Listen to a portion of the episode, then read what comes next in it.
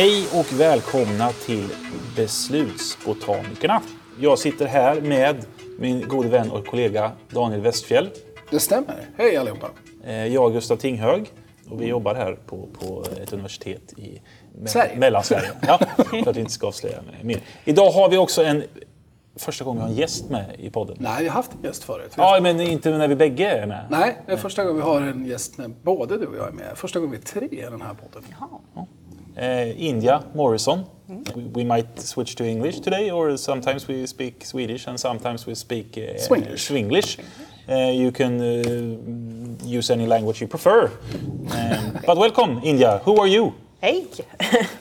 Eh, Jag är som sagt eh, India Morrison och jag jobbar på samma universitet som Gustav och Daniel I mellersta Sverige. i mellersta Sverige. Jag var sydmellersta. Ja.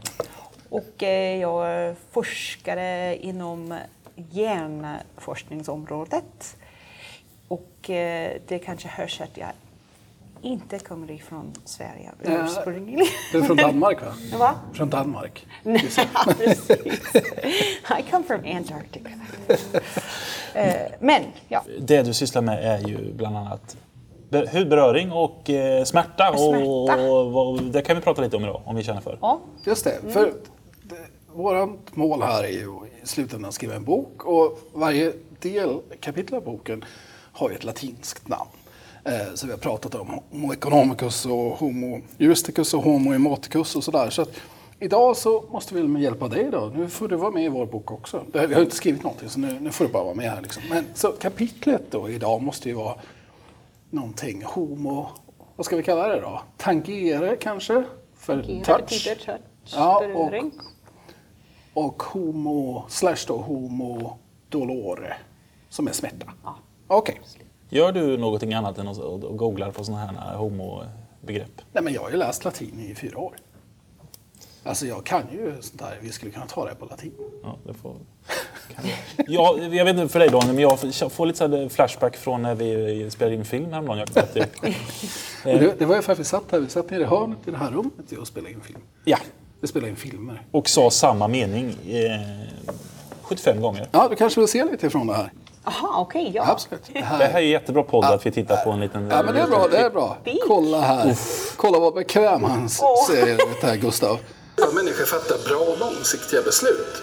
Och i nästa film ska vi prata om något som jag tror vi alla känner igen oss i. Nu fokus. Ja, det kommer vi prata mer om i nästa film. Ja, Ja, så där gör vi på dagarna. Det är fint. Det ser ut som en, eh, någon reklam för en bank, eh.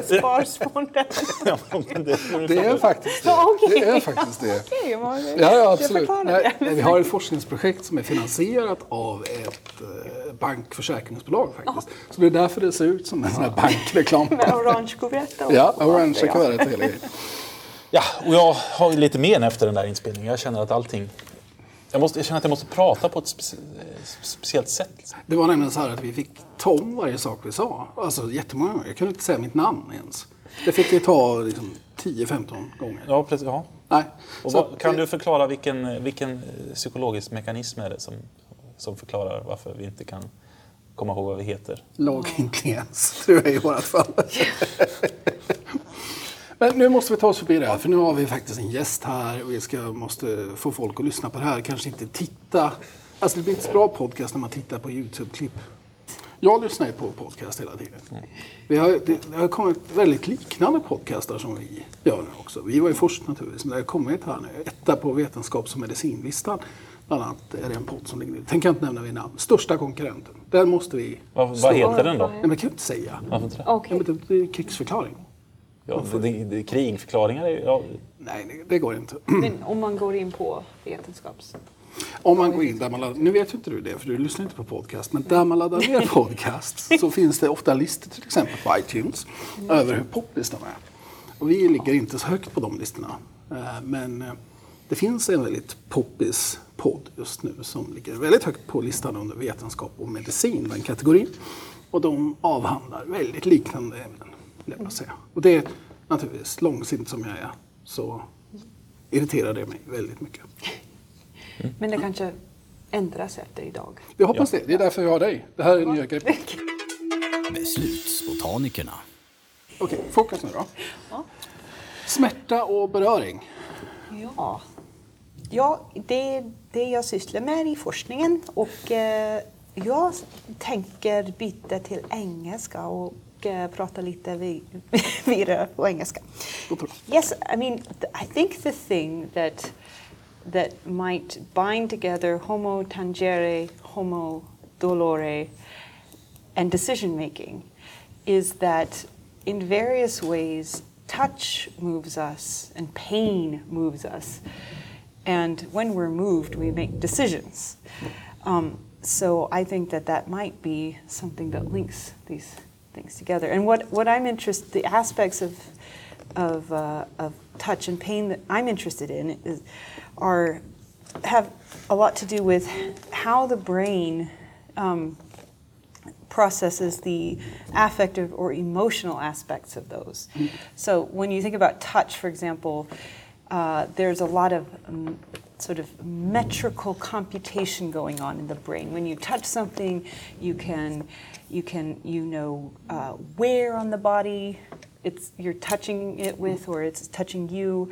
Uh, you can tell lots of things about its dimensions and texture, its temperature, and, and all of these things can be uh, quantified in metrical terms, like how hot or cold, you know, on a temperature scale, or how sharp on another kind of scale, um, or intensity, or something like that. But but there are things about touch that are less quantifiable and less metric. And I'm kind of interested in how the brain codes those aspects. And they tend to be affective, like how, uh, you know, how the valence, how good or bad it is, um, or how, you know, uh, things that, that are more context driven, like what your memories or associations are. are and I think that the, the bottom line is um, what this sensation makes us do or disposed to do. So, how it has an impact on our behavior. That could be, you know, someone, imagine you're in love with someone and they just touch you briefly. That's not going to be ex- experienced as an, as an ordinary kind of touch, like when a fly lands on your arm or something like that. You're going to have electricity shoot through all of your nerves. and something in the brain is making that difference between a fly landing on you and the brush of a beloved's um, finger against your arm or something like that. And it's similar with pain. Um, it's not you just you don't just say, "Oh, there seems to be a sharp object breaking my skin at on my third finger." um, what you, what happens is you, you start reacting. You you pull your hand away. You start yelling. You you curse and swear and throw the hammer across the room, and all of so so there is something likewise that makes a difference between your sensing the thing and just being able to say what it identify it or say what happened and your reaction to it which it, which could be adaptive or not depending on the situation but the hope is that it's your reactions to pain are generally adaptive and promote learning Could I uh, just present you with a little example? Because I have a sambo, and when I touch my sambo with my hand, that's that's typically okay. But when I use my feet, that's, the, the, I don't get the same reaction. Is the um, the, you know the brain might sort of integrate like odor with these other signals no, but, what, what, because you typically yeah, do but- do experiments where you you touch each other. yeah. You know, you brush the forearm or Yeah. uh, some. yeah that's the sort And I, thing we why, so why if I do the same thing with my feet? It should be the same kind of nerves. Yeah, I think it going is, off or firing off or. the nerves, but but I think that it's not a bottom bottom up driven process in the sense that there's not an invariant relationship between the activity of the nerves and how the brain processes that signal. But it's, How it's do you accidentally touch your sambo's forearm with your feet? How do you accidentally do that? For example, you, you're lying in, in, in the couch Yes. And you, uh, and the forearm is there and your feet and you the kind of. Yeah, yeah, but, but, but I mean, I thought you meant intentionally that you're kind of stroking and Yeah, touching. but you can do that intentionally. Yeah. So, Like so you you you're too lazy to sit up and and then instead you just use your feet. I mean, some people get turned on by feet. Yeah.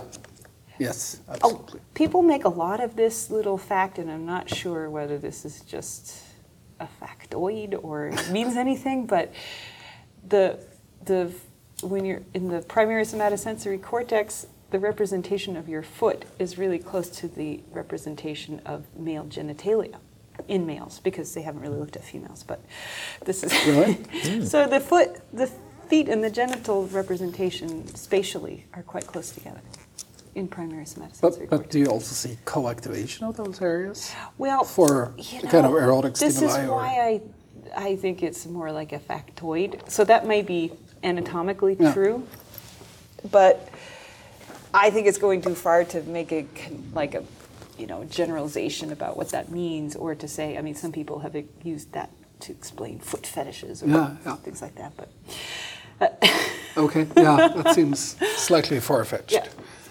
Yeah, but your sambu does not have that problem. No, For sure. no, but I'm sure it's, most of us. Uh, I wouldn't like having Daniel's feet. feet. uh, But it's like context and also intention. Like if you accidentally But uh, tåflörta, uh, toe Oh, flirting. yeah. Why do people like that? If they dislike feet. Maybe toe on toe is different. Toe on toe is okay. Toe on toe is. Forearm, not okay. Or toe or uh, Hand on foot is also. hand on foot Hand is on okay. foot. Yeah. But f- not foot on hand. No, No, not unexpectedly. no. Like if you were to touch my hand now with your foot, that would be not okay. But on the other hand, if you just sort of patted me on my hand, that would be okay. with Would your- it, would it? I, I don't like Should we try it? you to touch Should we, should we try it? No, I really. I mean, so no, I have a very wide per, personal space. That is interesting. I don't like people to touch me at all. I mean, uh, of course, there's some that are allowed, but so Gustav, for instance, often suggests that we should hold hands, Yeah, which I don't really necessarily enjoy. that's. Though I like Gustav a lot. Uh, but but the reason I like it is because I I enjoy when you are uncomfortable. Yeah. It makes life more fun to, for me. So does that impact on your decision making? Oh, for sure. Uh, I, I try to stay away from Gustav as much as possible. so that's a clear approach of witness.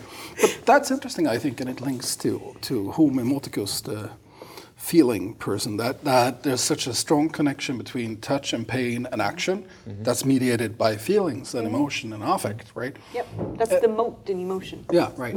and that's really interesting, I think, because you have the same kind of thing with, with I mean, emotion is really that you're moved or mm-hmm. touched, and you have that, you know, you have the touch part, which is you could really sense that connection, and also there's a connection to music, right, which is is also about moving, and The inner movement. yeah. So, but you had this fascinating uh, theory uh, a while back. You talked to me about touch being the same thing as music, uh, activating the same areas in the brain. Oh, Yeah. Well, that was just a sort of speculative idea. Yeah, but- but I kind of thought that maybe. It's not like we're s- s- strictly uh, doing facts in this podcast. Yeah, no, podcast. pretty far from that. Well, I, it's just that I had noticed a lot of the time Heschl's gyrus and uh, getting activated by touch. And so this is this part of the brain that's more associated with auditory processing and kind of the beginning of the of the kind of stream of processing in the brain that makes semantic sense of the noises that we make when we speak. Right. And so I was like, why do we keep getting this auditory area for touch stimulation? That doesn't make any sense. It only makes sense, the only one way I could think of it making sense is that embryonically, um, when you're touched by someone else, uh, it involves lots of activity around uh, skin with hair follicles sticking up, and then and then you've also got sort of um, hearing is also sort of a hair-based sense because it's movement of of, of the, so. But anyway, I didn't know why. But then I so that was sort of I did a meta-analysis and I saw that there's shared activation in a particular region of temporal cortex that is that is uh, just as likely to be activated in auditory uh, tasks, uh, so, ooh, speech, not just any auditories, but speech, Mm-hmm. Speech, and um, and affective touch, not just any touch, but affective touch. So I thought that was interesting. So the idea was that maybe you could conceptualize uh, the, this common kind of uh, frequency space between touch and, and audition that in which speech occupies like the right frequency range and and the kinds of sort of caresses that that that are used as stimuli for active affective touch experiments also kind of like are sort of in the Goldilocks zone of this range. That's interesting. And so that you, what you have is is a region of cortex that is situating situating the stimulus in the in a sort of frequency space um, that that is most likely to correspond with a social signal. Yep. Um, so that's that was that speculative idea. Uh, it's speculative, but it's interesting also because I do think, um, you can correct me, but it wouldn't be very strange if we have a multimodal representation of touch because it is a multimodal event, right? You see it, you feel it, Yeah. but you can also hear it. So one of the most, so we've done Yeah, a lot of studies on, on, on how people react to sounds together with, uh, I can also tell you one of our uh, postdocs here, for instance. So one of the most disliked sounds, of course, is nails against a, a, a blackboard.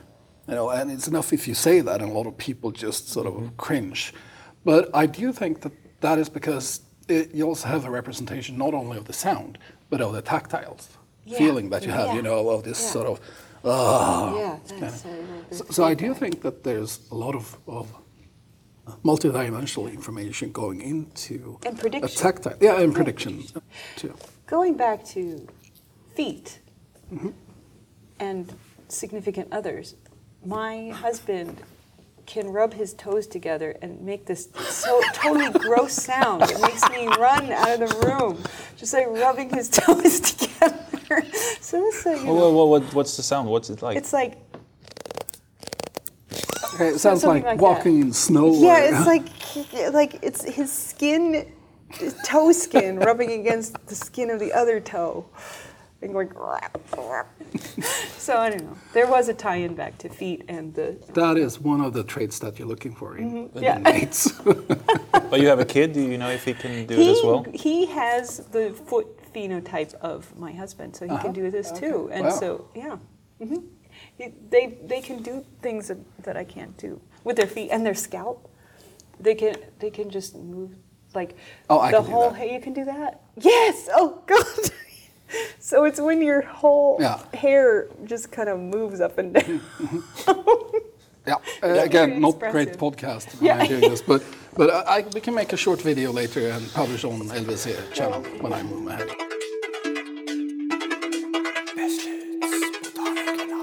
So uh, we've talked a bit about touch, and it's it's socially significant, right? That's that's what you're Mm-hmm. Yeah. why you're interested in that. So it ties into Exactly. Mm-hmm. social decision making, especially like so. I could, for instance, I think we do that a lot to send signals and to comfort people and get them to trust us and get them to. You could influence people to tip more, for instance, if you're a nice-looking waitress and Yeah. you just pat, And you know, Yeah, friendly. That's been called the Midas touch. okay. so you get more tip for. But I think in those those studies with the Midas touch that showed an influence, like you know, if, you, if a waitress just touches you, like how you doing, then they end up getting more tips. And these are social psychology studies done mostly in the 70s, so I don't know how they replicate. Yeah, they probably won't. But um, but I think that I think one of the th- I might be wrong, but I think that one of the thing was that it had to be below the level of awareness. Like they couldn't have been able to report that they'd been touched by the Mm-hmm. person, but it still had this effect. Yeah, and also I think that's important. That's not universal, right? So if anyone touch me, they won't be tipped for sure. Yeah. I mean that that's a sure way But that even you always know if someone is touching you. No, most of the time I'm aware of that because I have a heightened sensitivity for that. I think. So how did you come about to be touch Averse. afraid, averse? Afraid. Uh, yeah. So Is that Gustav is always always been? referring to this podcast as a självinsikt pod. Okay. So it's it's not self help, but it's uh, sort of insight into your own sort of mistakes and, and uh, I don't know. I have no idea. But I also know that that's a the clear trait that I'm sharing with my father and, and brother, and uh, you know, it's like we don't hug. But you like cats and animals? Yes, I like cats and animals. is, it, it different to be touched by humans than by animals? What, what, what's the. I, guess it is. Yes. well, I mean, I think that that's the top-down, bottom-up thing again. Like you know, the identity of the agent who's touching you, and that goes into the response to the touch. So that that's interesting about the the va- the what I would call phenotypic variance mm-hmm. in this. Mm-hmm. So, so if touch if, if touch behavior is sort of like a complex of traits, that's something we still don't know. Um, it's a wide open question. Like, what is the variability in the population of these? Right. Like, what are the traits, and and what's the variability? Like, is it is it normal to be like you, or are you in some tail of a distribution? No, that's a really interesting question. So you don't know that, really? No, no, no. I mean that just that's just normative data that just involves going out and testing a lot Yeah. of people on a bunch of stuff. But, But, which and that, that's not No, available hasn't right now. No. Okay, interesting. but also different parts of the body. Yeah. Uh, Yeah, sure. Yeah. so you, but when you do Men experiments, women you, you different on that. yeah. So when you do experiments, so what's the most sensitive parts of the body? Well, there we have used this this thing called well about this is a, in the erotic context context. So like we have this thing that we colloquially call the hotness scale. um, it was originally developed in at the University of Bangor in Wales. Uh, They give credit to that, but it's just like you you you look at a an outline of a human figure, and then you just sort of rate how nice it would be to be touched there. And uh, women, this is this. Well, okay, you, you can kind of imagine what the the heat map of the male Yeah. might look like. Um, but one thing I think is interesting is that is that women now have a lot more, and I think this is in a cross cultural sample between the UK and and uh, South Africa, in so far as that's cross cultural. But women like the neck thing. That's uh, the, ba- the the neck thing. So that that is that was more a little more than the males was the Good. The That's where one. you should put your feet next time.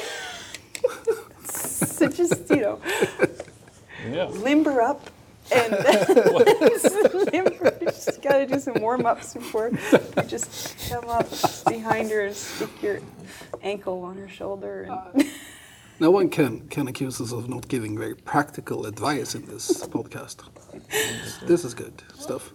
But I, uh, okay, I keep dwelling on the irrelevant stuff here, but the, I'm thinking because I'm a very hairy person, right? People who have a lot of hair on their arms and back and so forth, aren't they more sensitive to touch than people who are hairless? yeah, I, I'm sure that makes a difference. It hasn't been. I don't know of any study that just sort of compares hairy and non-hairy people on their touch acuity or sensitivity, but um, there might be. I just might, don't know about it. But Okay. this this kind of leads into one of the nicest pictures of the of the neural puzzle that we have about affective touch so far, which is that there's a special there's a type of nerve in the skin that just basically just really likes caressing. And that sets it apart from from all other nerves. Like it likes the speed, it likes the the, the dynamicism, it likes, you know, and if you if you go too fast or too slow, then it then its um, activity trails off. Right. And so, So, they- when you read your when I read your studies, you talk about optimal speed yes, of touch. optimal speed. Yeah. So that goes back to the frequencies thing because that, that might be. Uh, but anyway, so there's a nerve, and it's it's a kind of nerve fiber called a C fiber, but it doesn't respond to pain or anything like that. It just it responds to touch. So for short, it's called a C tactile fiber, CT, CT fiber. Um, but the interesting thing is that those have it's been shown that they don't have anything to do with the movement of the hairs. So they're not picking up on any hair movement when they respond. So you have to have some kind of pressure on the skin. Yeah, but the pressure, pressure. is so light. I mean, in terms of the weight the, and the force, it would be like a butterfly landing on you. That's how sensitive these are.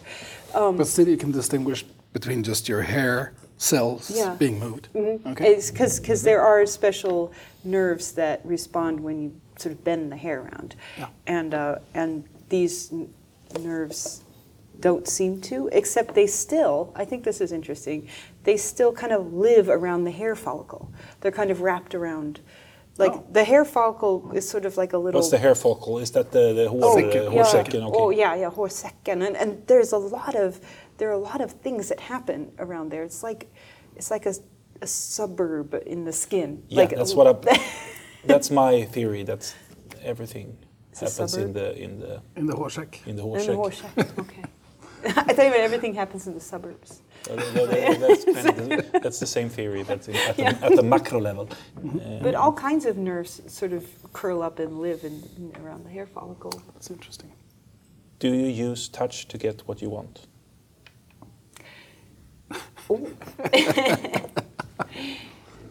Uh, Sometimes. don't Any, know. Oh, or do you know? Uh, There's a researcher here at this university who's a psychologist and does um, analysis of interactions. Uh, and she thinks that when we use touch with children, that's to get what we want. Like we're usually steering them or gently, you know. Like but, but, but, Yeah, right. like but just not sort with, of- with, with uh, uh, adults.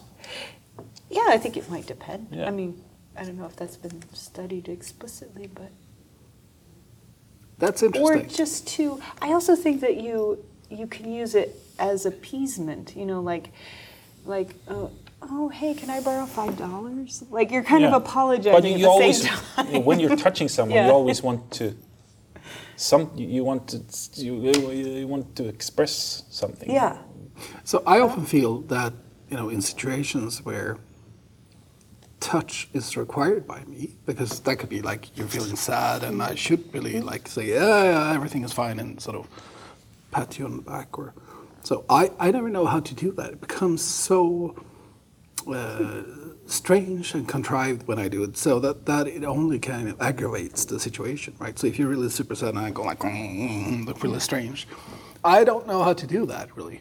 And and so I agree. But you feel the motivation to do it or do you no, no, I, like, I oh, I'm understand that I should do do it. this No, I don't really feel the motivation okay. to it. I mean, I, I deal with people that are close to me, but um, and my kids and my wife and and so on. But I mean, it's it's outside of that very narrow circle. It's like there's a lot of thought processes going on for my part. Where it's like, okay, how do I do this now? Yeah. It's really weird. And I have a lot of friends, sort of, that likes to, you know, hug and stuff like that when we haven't met. I hate that. I hate that. But but you never hug people, uh, friends and stuff when you meet them. Yeah, No, uh, if I can avoid. I mean, if they're standing there with open arms, I'll hug them. But I won't So if you initiate would, a hug. if you would meet, uh, meet India uh, on the street, would you Yeah. you, you, you hug? No, I, I wouldn't initiate the hug, and I would feel fine doing that. But uh, and i wouldn't be offended if you didn't no, no. So. But you hugged me the other night when we were in Stockholm. That was really weird to me. Is, is there video footage of this? Is Uh, this like in an elevator or something? Yeah. So enough about the självinsiktspodd that we're doing now. But Yeah, but, that's interesting though. I mean, I think that's one of the traits that prob- is probably really variable. Yeah. And, and it is, and it is, it might very well involve higher level cognition anyway, because primates that do this consolation behavior, like truly, um, like, you know, rodents has been shown that they will start grooming another con- you know, uh, someone they know who's been stressed out. But that's they're also alleviating their own stress. Okay. But but primates that do it like us, um, where you're not feeling particularly stressed, but you know that the other person is, and you, you- or you know, you want to alleviate their distress with with consoling touch. Um, that's only in been seen really in humans and chimpanzees who can kind of take the perspective mm-hmm. cognitively. so you need that ability to sort Yeah. of understand the other person's feelings. I- so there's a link so, to empathy yeah. as well, or yeah, theory yeah, of I mind. think so. I think Huh? so. That's because I think there could be different forms of it. Like the it works. What works for the mice works for the mice, hmm. and and there are forms that work for us or So not. what, what you're saying is that I have very non-emotional empathy. So I understand what other people need, but I get nothing out of it. right? yeah. Yeah. But, but if you are, if you're distressed, do you would you appreciate consolation touch or No. no? It doesn't calm you down. No. Hmm. Not even from your wife. Yeah, probably from her. Yeah, sure. I sound really autistic, but, but I mean, I, I, I think that there's a lot of people like me. Yeah, I, th- I think so too. I think so too. And we, we, we have this idea that there that touch, affective touch, might modulate autonomic and sympathetic responses. So if you're stressed or just have level of psychological distress, or that it might calm you down. But that sounds like a good idea, but we actually haven't found evidence for that, and the evidence in the literature is mixed. Oh, really? I thought that was a slam dunk already. Oh yeah, it sounds like a slam dunk, right? But when you look at when you when you actually look at studies, methodologically they're all different and hard to compare. Right. But also, um, you know, some show increases in that, and others show decreases, and some show no change. Right. But I think that the ones that I think show a more, more, more reliable relationship are not the ones where you come in and to the experiment and somebody, some experimenter touches you and then measures your heart rate or whatever. But they're the ones that involve two people who know each other. Yeah. And the measurements are taken from both the people during an interaction. And those kinds of studies, there aren't so many out there, but you kind of uh, decrease cardiorespiratory, like so heart and breathing responses in those studies. Kind of It's just Gottman like- type of uh, couples research. is Yeah, needed. exactly. Which is really difficult to do. Yeah. And, and, Yeah, uh, yeah, it, it, it really that- is like you need to control for lots of crazy Yeah. variables, but I mean, Interesting. So, so touch, touch is obviously very important socially, and it can help us to communicate things and, and, and change people's states. But, but so since we're talking about decision making, what do we know really about touch and decision making? Like, there's no literature out there almost, except for some stuff that we've done, and our student Lina Koppel. Jaha. And what she found was that it didn't affect any, any, any any kind of behavior. happened. Yeah. Nothing happened. But but, but So I have this hypothesis that I've been talking to Lina a lot about that that I would think that in a in a situation, and we've discussed that in relation to to economic games like trust games, but also I think in other types of pro-social situations where you request something, and if you combine that with with a touch, then you've been both emotionally and physically touched. Like, could you? I'm not going to touch you Yeah. now, but yeah, you understand the idea. Uh, and, and so, I think that would be an interesting yeah, area for more research. that when when you request something and you simultaneously touch someone, Ah. you will you will the, the, the outcome you get will will differ. yes, basically. I wonder if you could manipulate the receptivity of the person being touched, like receiving the request. Because if it's someone like you, Mm-hmm. Yeah. they'd probably make No, we have to control likely to reject reject the request. or And, also, something. it, ha- it matters who, who the requester is, right? It, it's got to be someone that mm. you Yeah, half like yeah, to can't begin be with. Just anyone. And that, you know that from your touch studies also, right? When you brush people with your goat brush, Yeah. you have a robot actually Yeah, to, do it's that, a- to, it's a to robot. eliminate the person from the equation. Yeah, exactly. So we, but we've recently, we've recently, I mean, we use a robot a lot because in the beginning we were studying those, or when we study those specific kinds of nerves, those, those are bottom up kind of mm-hmm. things, and we want to control for force and speed and things really exactly, so we don't have any confounds. But now I think that we're at the stage where we can just let people touch each other and see what happens uh, without control, worrying about controlling for all the lower level properties of the touch. Uh, So I mean, touch receptivity is in, and who that it matters who it's touching you. We recently did a, a study with couples. So there were uh, heterosexual couples who'd been together for about a year at least. Um, and uh, so we also looked at the hormone oxytocin in their blood.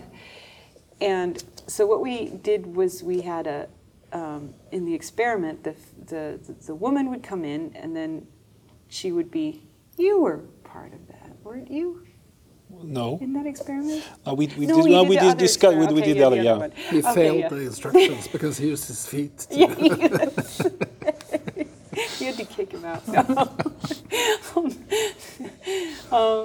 no, so so the the woman came in with her partner, and the partner was providing the touch and following instructions. The the, the guys were were um, following instructions on the headsets of when to touch and when to stop touching and stuff like that.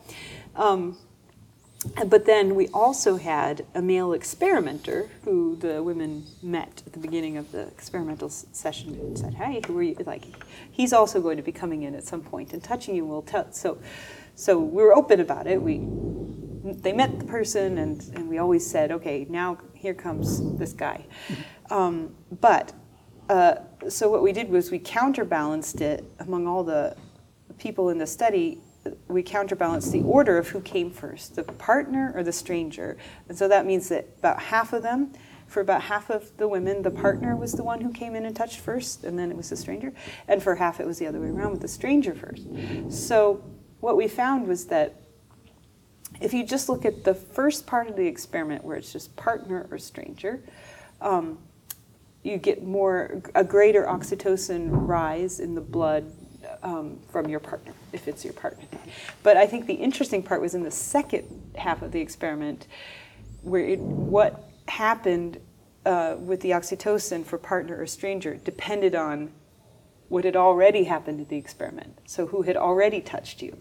So for the ones who had the partner first, they had this nice rise in oxytocin, and then the stranger came in, and then they had another nice little rise so in it just oxytocin. sort of peaked a little bit more. Yeah, so- yeah. Because you were already went- up there. Yeah, it went all the way down. It went all the way down because Yeah. we gave it a little break, and then, and then it went up again when the stranger came in. Mm-hmm. Not not all not all the way, but a little bit. But if you had the stranger first, then you had no oxytocin, like you flatline, and then when your partner comes in, you just give a little blip. Uh, so yeah, so it's sort of what we're sort of the image we're using is that is that um, you know with the with a nice positive interaction with someone familiar, uh, um, you know, and and the experimental setup is kind of novel and unfamiliar and kind of a little stressful when you first go in. Um, but if you have that a nice interaction, then you sort of open the gate, and that you're more receptive to some guy you don't know coming in and doing and, and, and petting your arm.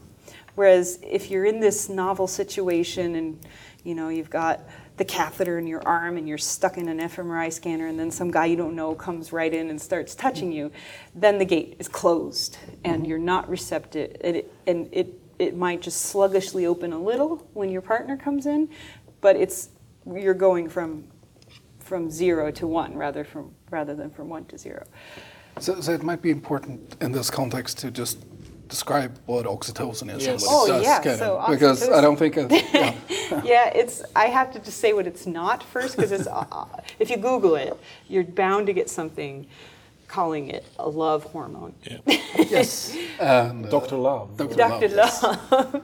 but I don't think that's what it is. It's what it is. It's a, is a is a um, a neuropeptide in the brain that's released um, in the hypothalamus and pituitary, and it just sort of like spreads out in the brain and in the bloodstream uh, when it's released, and uh, it's involved in a lot of reproductive and you know uh, attachment um, processes in the Right. brain. It was first discovered with infants, Yeah, newborns, and, infants and, and, yeah. lactation, and so like it helps the milk come, and it it's really broadly, you know, but it has a lot to do with social things. Yeah. So like. Um, parent offspring relationships and mate mate relationships and um, uh, so it's been implicated in pair bonding in some species so that's why it's got this love hormone reputation Yeah. but what I, I think it actually is doing is sort of um, act, like sort of selectively reinforcing some relationships over others. And the implication for that is that it can't be just bonding, it has to be rejecting potential other bonds. So like so that's what I mean by selective. Like you And that then your explanation makes a lot of sense, right? Yeah. Because the gate is closed, as you said. Yeah. Mm-hmm. Now I've selected, so you just get a tiny blip from your partner, Mm-hmm. who's already sort of in your book. Yep. But then, if if you're the unknown experimenter following the the sort of guy who opened the gate, Yeah. then all of a sudden you you're at the like good a side. little bit more. Yeah, yeah. You get cool. a little bit of a boost. That's very cool. Yeah. So I mean, it does depend on. I mean, there are all these, which is why I think the the brain is an, is important in this because That's good. it's the thing that knows about context and memory and things like that, and it can tell you this is weird or this is, you know, novel or unfamiliar or this doesn't make sense. Interesting. Who was, uh, what was the name of Dr. Love? Uh, Paul Zak, Paul Zak. Oh, yeah. There we have him. Okay. Yeah, he's really promoting like that we should hug each other, and Yeah, that will affect our life completely through oxytocin. Yes, but there, there were also um, oxytocin pills, right? That Oh, you- nasal spray. Yeah. Yeah. That you can buy. And what was the purpose of those? That you would fall in love, or the? the- Well, J- The medical purpose is that it it helps with lactation. Uh, if you're having trouble breastfeeding, yeah, but but but but that, that mean- was not was promoted as as a love drug, kind of. I think somewhere. I I, didn't think know they that you start could buy selling it on the over- web. You can buy it on the web. Yeah. Oh, wonderful! I'm going to buy it and see if You I can see if your- tolerate. your gates. You just next time I see you, you're just gonna, you've been Yeah, so we should- snorting but we should- I'm high on oxytocin again. you come out of the bathroom. yeah, every time I meet someone, just just wait two Oh, minutes. No, but I'm I'm You can keep it currently in googling to see if I can find some. some But it's some really you. like a uh, really convenient drug in the sense that you know you could just say that it's the usual nasal spray, right? Like, oh yeah, Yeah. yeah, I have a stuffed nose, so I have to just, just wait a minute. But oxytocin has also been shown in a lot of studies to increase trust, right? That's the Well, But that's that the doesn't question if it has replicate. been. yeah, yeah. That's where, where that's Yeah. where I'm going with this. Yeah. Right? Okay, So right, there right. are a lot of studies showing that oxytocin is not. It, this study it was published in uh, who was who, in Science somewhere. Say it's Oh, yeah. uh, nature, yeah. Yeah. Science. By, One of the premier uh, outlets. Kosfeld was it Kosfeld? Yep. Yeah. Yeah. Uh, but but it's not been replicated. Uh, And it seems like it's. Um, It's hard to replicate at least. I mean, but but the, the conceptual idea is is very strong with what you said, right? And and there was a lot of research in that time period, kind of building on this very mechanistic and simplistic approach that you could just spray some oxytocin in your nose, and all of a sudden you're going to dramatically change. Yeah, and you will be more trusting towards other people and, and, and, and- and kinder to other people also and so on. Uh, Right. So if you play one of those trust games, which Yeah. I think we should explain to our listeners also what that is. Yeah, we That, should. that is your thing. Uh, yeah, that's a uh, popular uh, theme of this uh, pod, uh, me explaining stuff. Uh, but um, if we play a trust game, we basically have you have uh, 100 kronor. Yes. You start with it. You send uh, uh, how much you want to invest to me. You send, let's say, you send 50 kronor to me, and that amount is is uh, tripled. Right, so I get 150, and then I can send back to you the amount that I. Uh, Whatever amount between zero and, and 150. yeah. So you invest in me and you trust me that I will send back money, but I can keep all the money, of course, and uh, that gives you incentive not to trust me and keep all your money, right? But um, so that's the trust game. That's the trust game. And the amount of money that you send to me, uh, that will be also your level level of trust. And the level uh, of, of money that I send back to you will be my trustworthiness, basically. Uh, So what do people typically do without oxytocin? uh, they invest about half of the money they have. That's I think. I, I, I think that, yeah. okay. okay. And people typically also send back half of the money.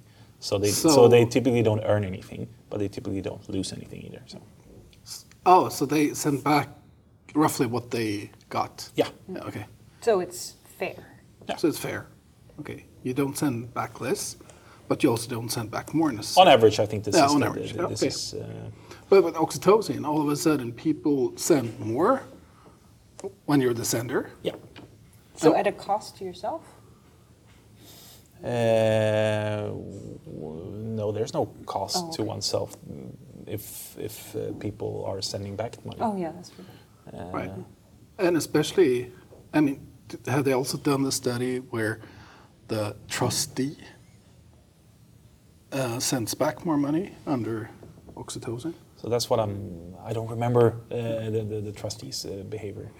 Uh, We're really but- good but- at describing studies. in Yes, you should tell me uh, that I should uh, look at studies before we. But the fact is that these studies they don't show. Uh, there's been number, numerous uh, studies trying to replicate these findings, and they haven't found anything. And also, there's been a lot of criticism of these nasal spray uh, oxytocin that is actually not doing anything. Yeah, it might not cross the whole. It's weird because oxytocin has nine amino acids, so like with a little tail on it. You could think of it as like a little comet-shaped, clunky, big molecule, and it's exactly the kind of molecule that the blood-brain barrier is designed to keep out. so the brain doesn't want any stuff in it that doesn't belong there. Right. So, Uh, so, so- you increase the blood count of of oxytocin Yeah. by nasal sprays, It but it won't affect brain processes. Little bits of it might go through. So that's something that's not known, or there, it might go through the nasal mem- membrane and skip the blood-brain barrier, or which is vascular. Yeah. Um, but but it, but it's, it's just not clear. I mean, I think that's the point. Of like, it may or may not. We we don't know, and even if it does, we don't know if it compares to the kind of like the amount that you have when your brain is is is releasing it.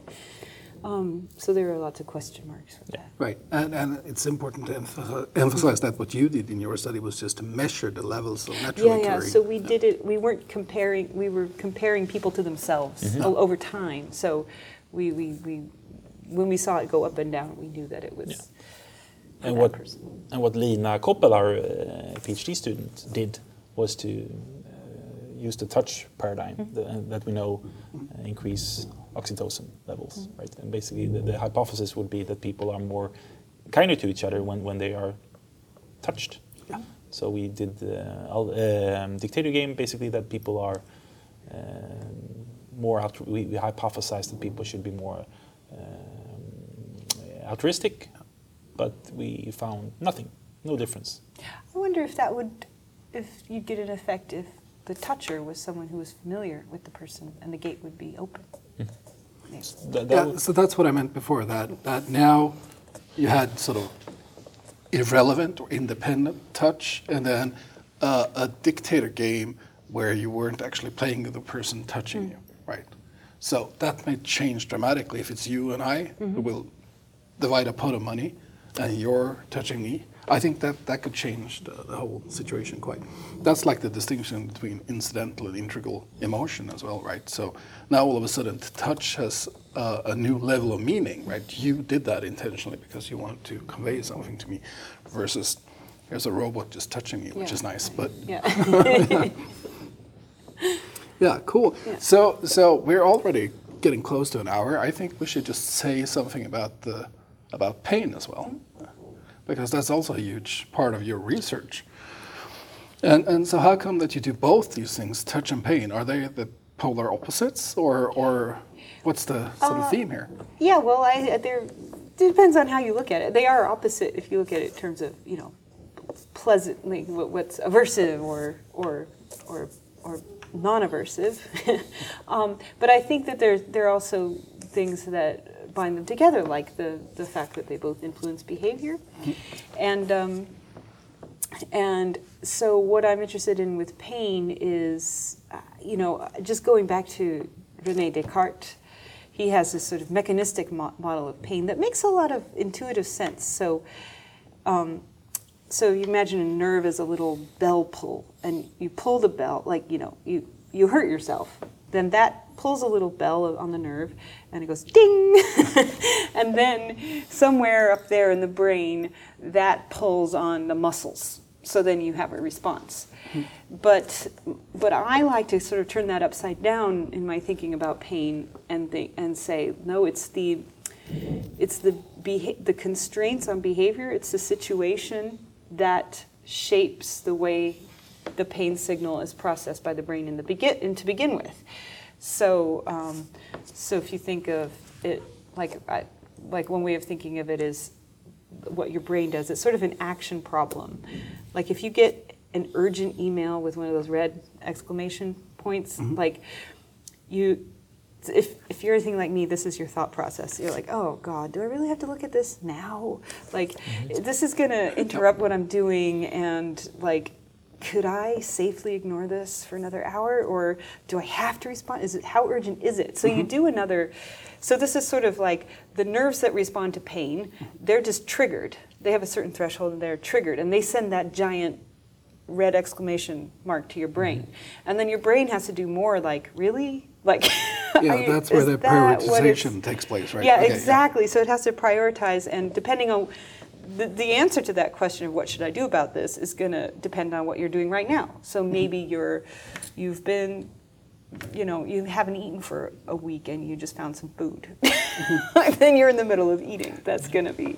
Uh, but have you heard about the studies by Tim Wilson and Dan Gilbert and others No, that came out in Science like half a year ago? Oh, that, no. that if you induce students at Harvard into complete boredom, they have to sit in a room, uh, at one point or the other, they're going to start to self-administer electric shocks, if, if that's available to them. Which, which I think is a nice example of what you just said, Yeah. right? That, that pain in one context could actually be stimulating. Yeah, exactly. exactly. So- so I'll send you that paper and I'll That's link to it too, yeah. because 'Cause it's a fun the- example. The brain doesn't like, also doesn't like uh, stillness. Right. Doesn't like Right. nothing happening. So, but yeah, that's good. So it's kind. So depending on what's going on, like you could either welcome it, even at that extreme, or or be like, you know.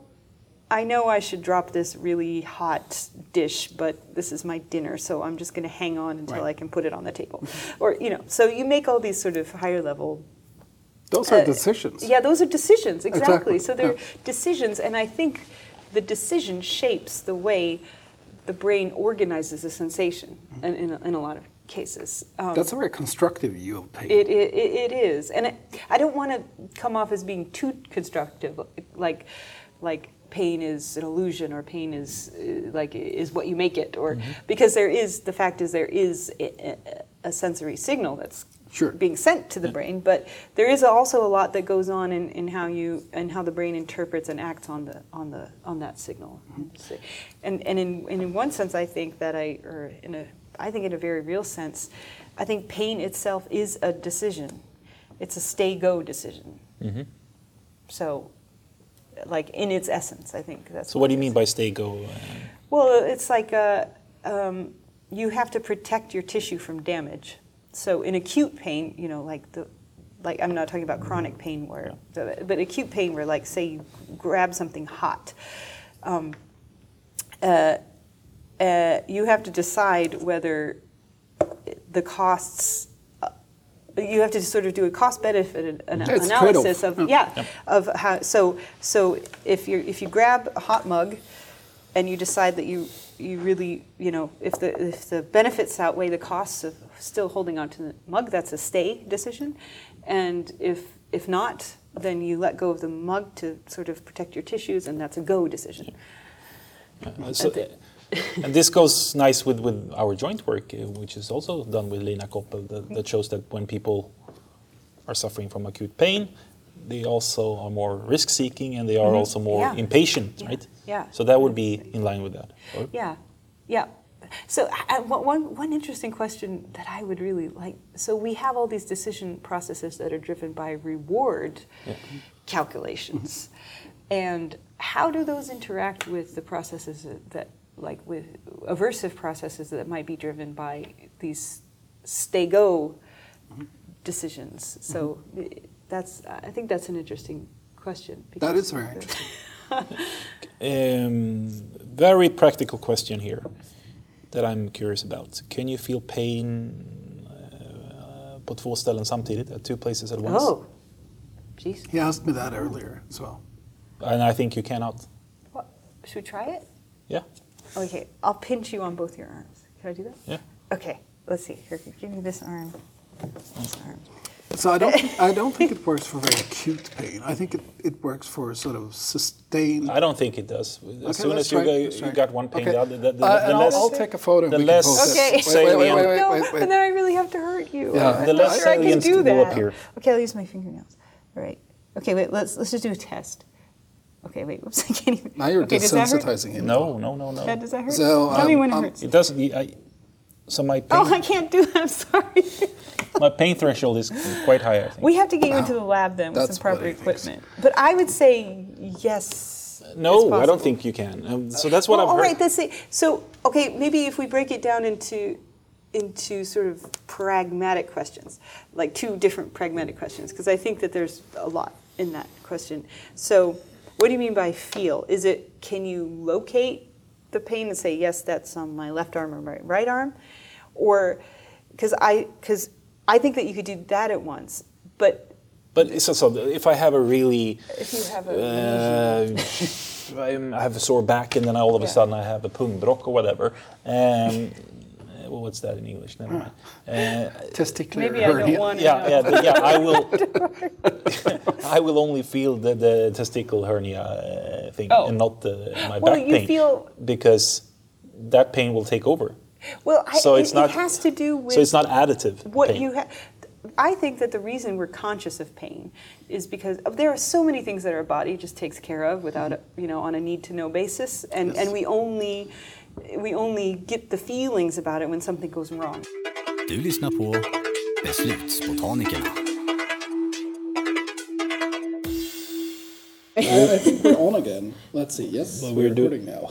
Okay. Ah, so uh, we got a, a involuntary break there because I managed to mess up, but we're back, and so we should close this um, episode today. I think you had a question, Gustav, that you wanted to. I have Outstanding guest wow, here. yes, for, for our terrific guest, India Morrison.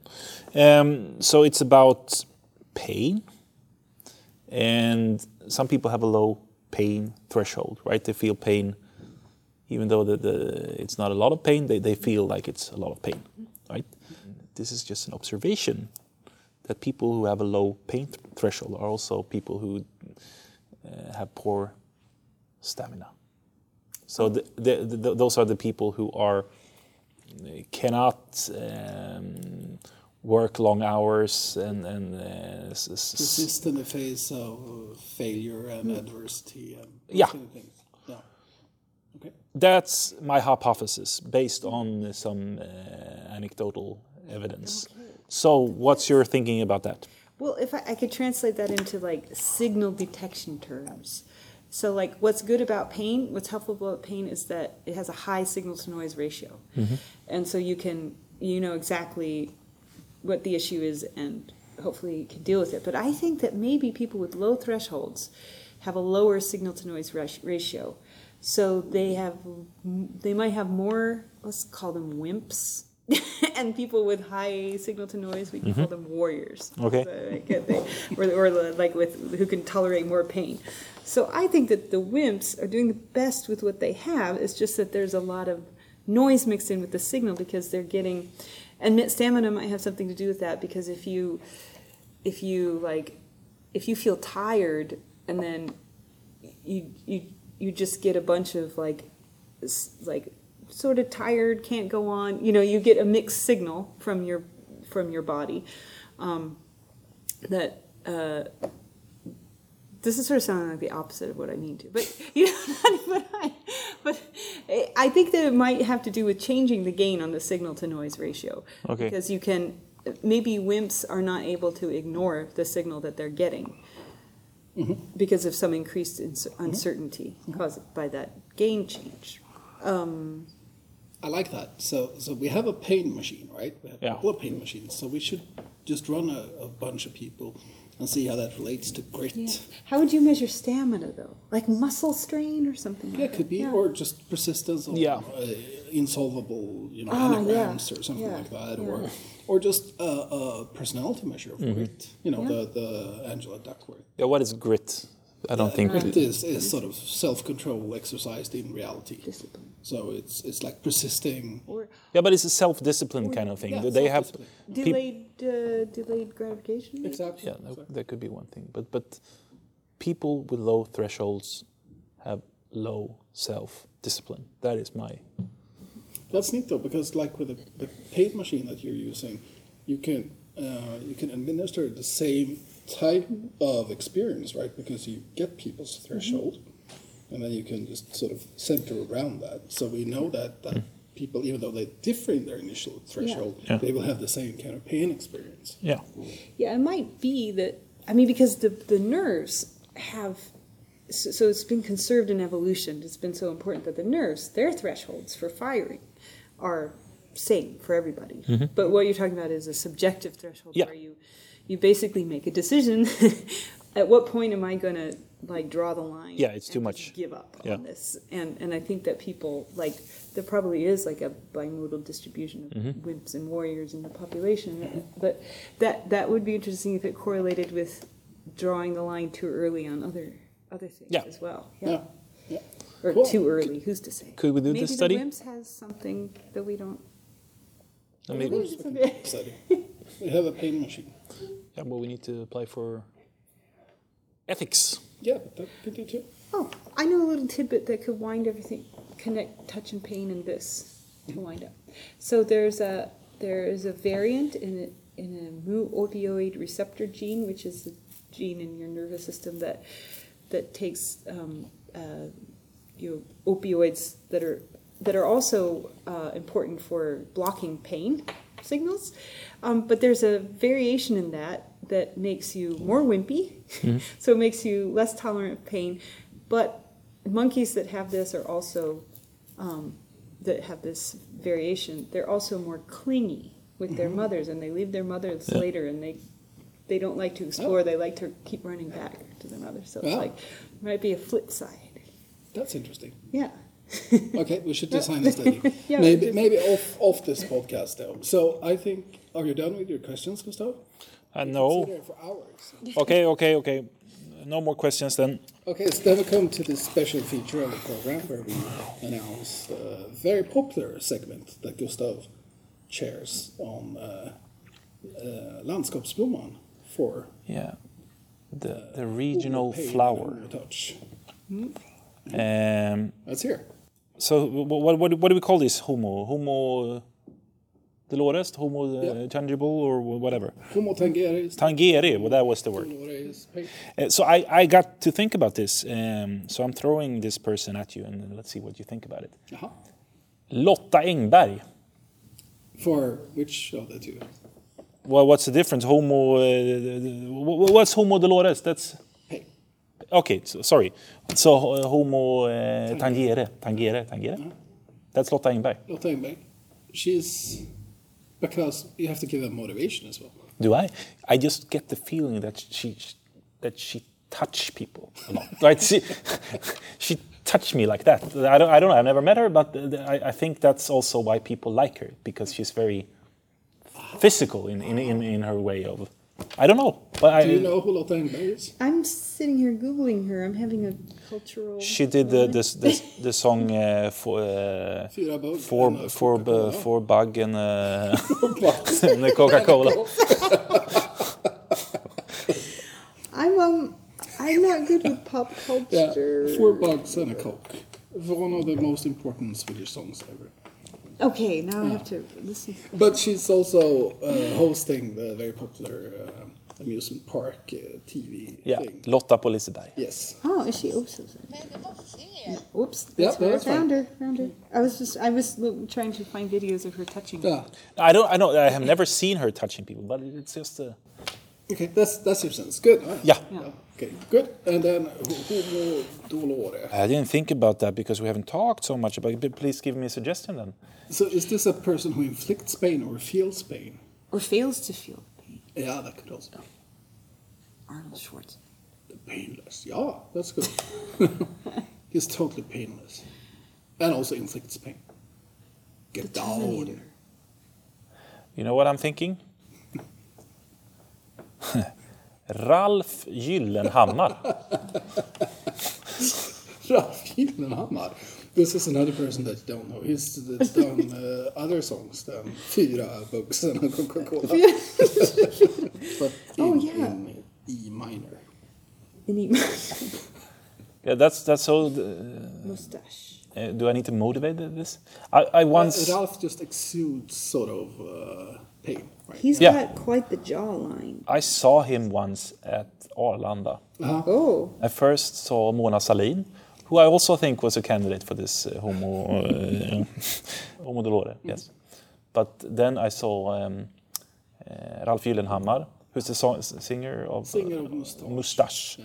Uh, he was smoking in one of those uh, smoking rooms. Oh.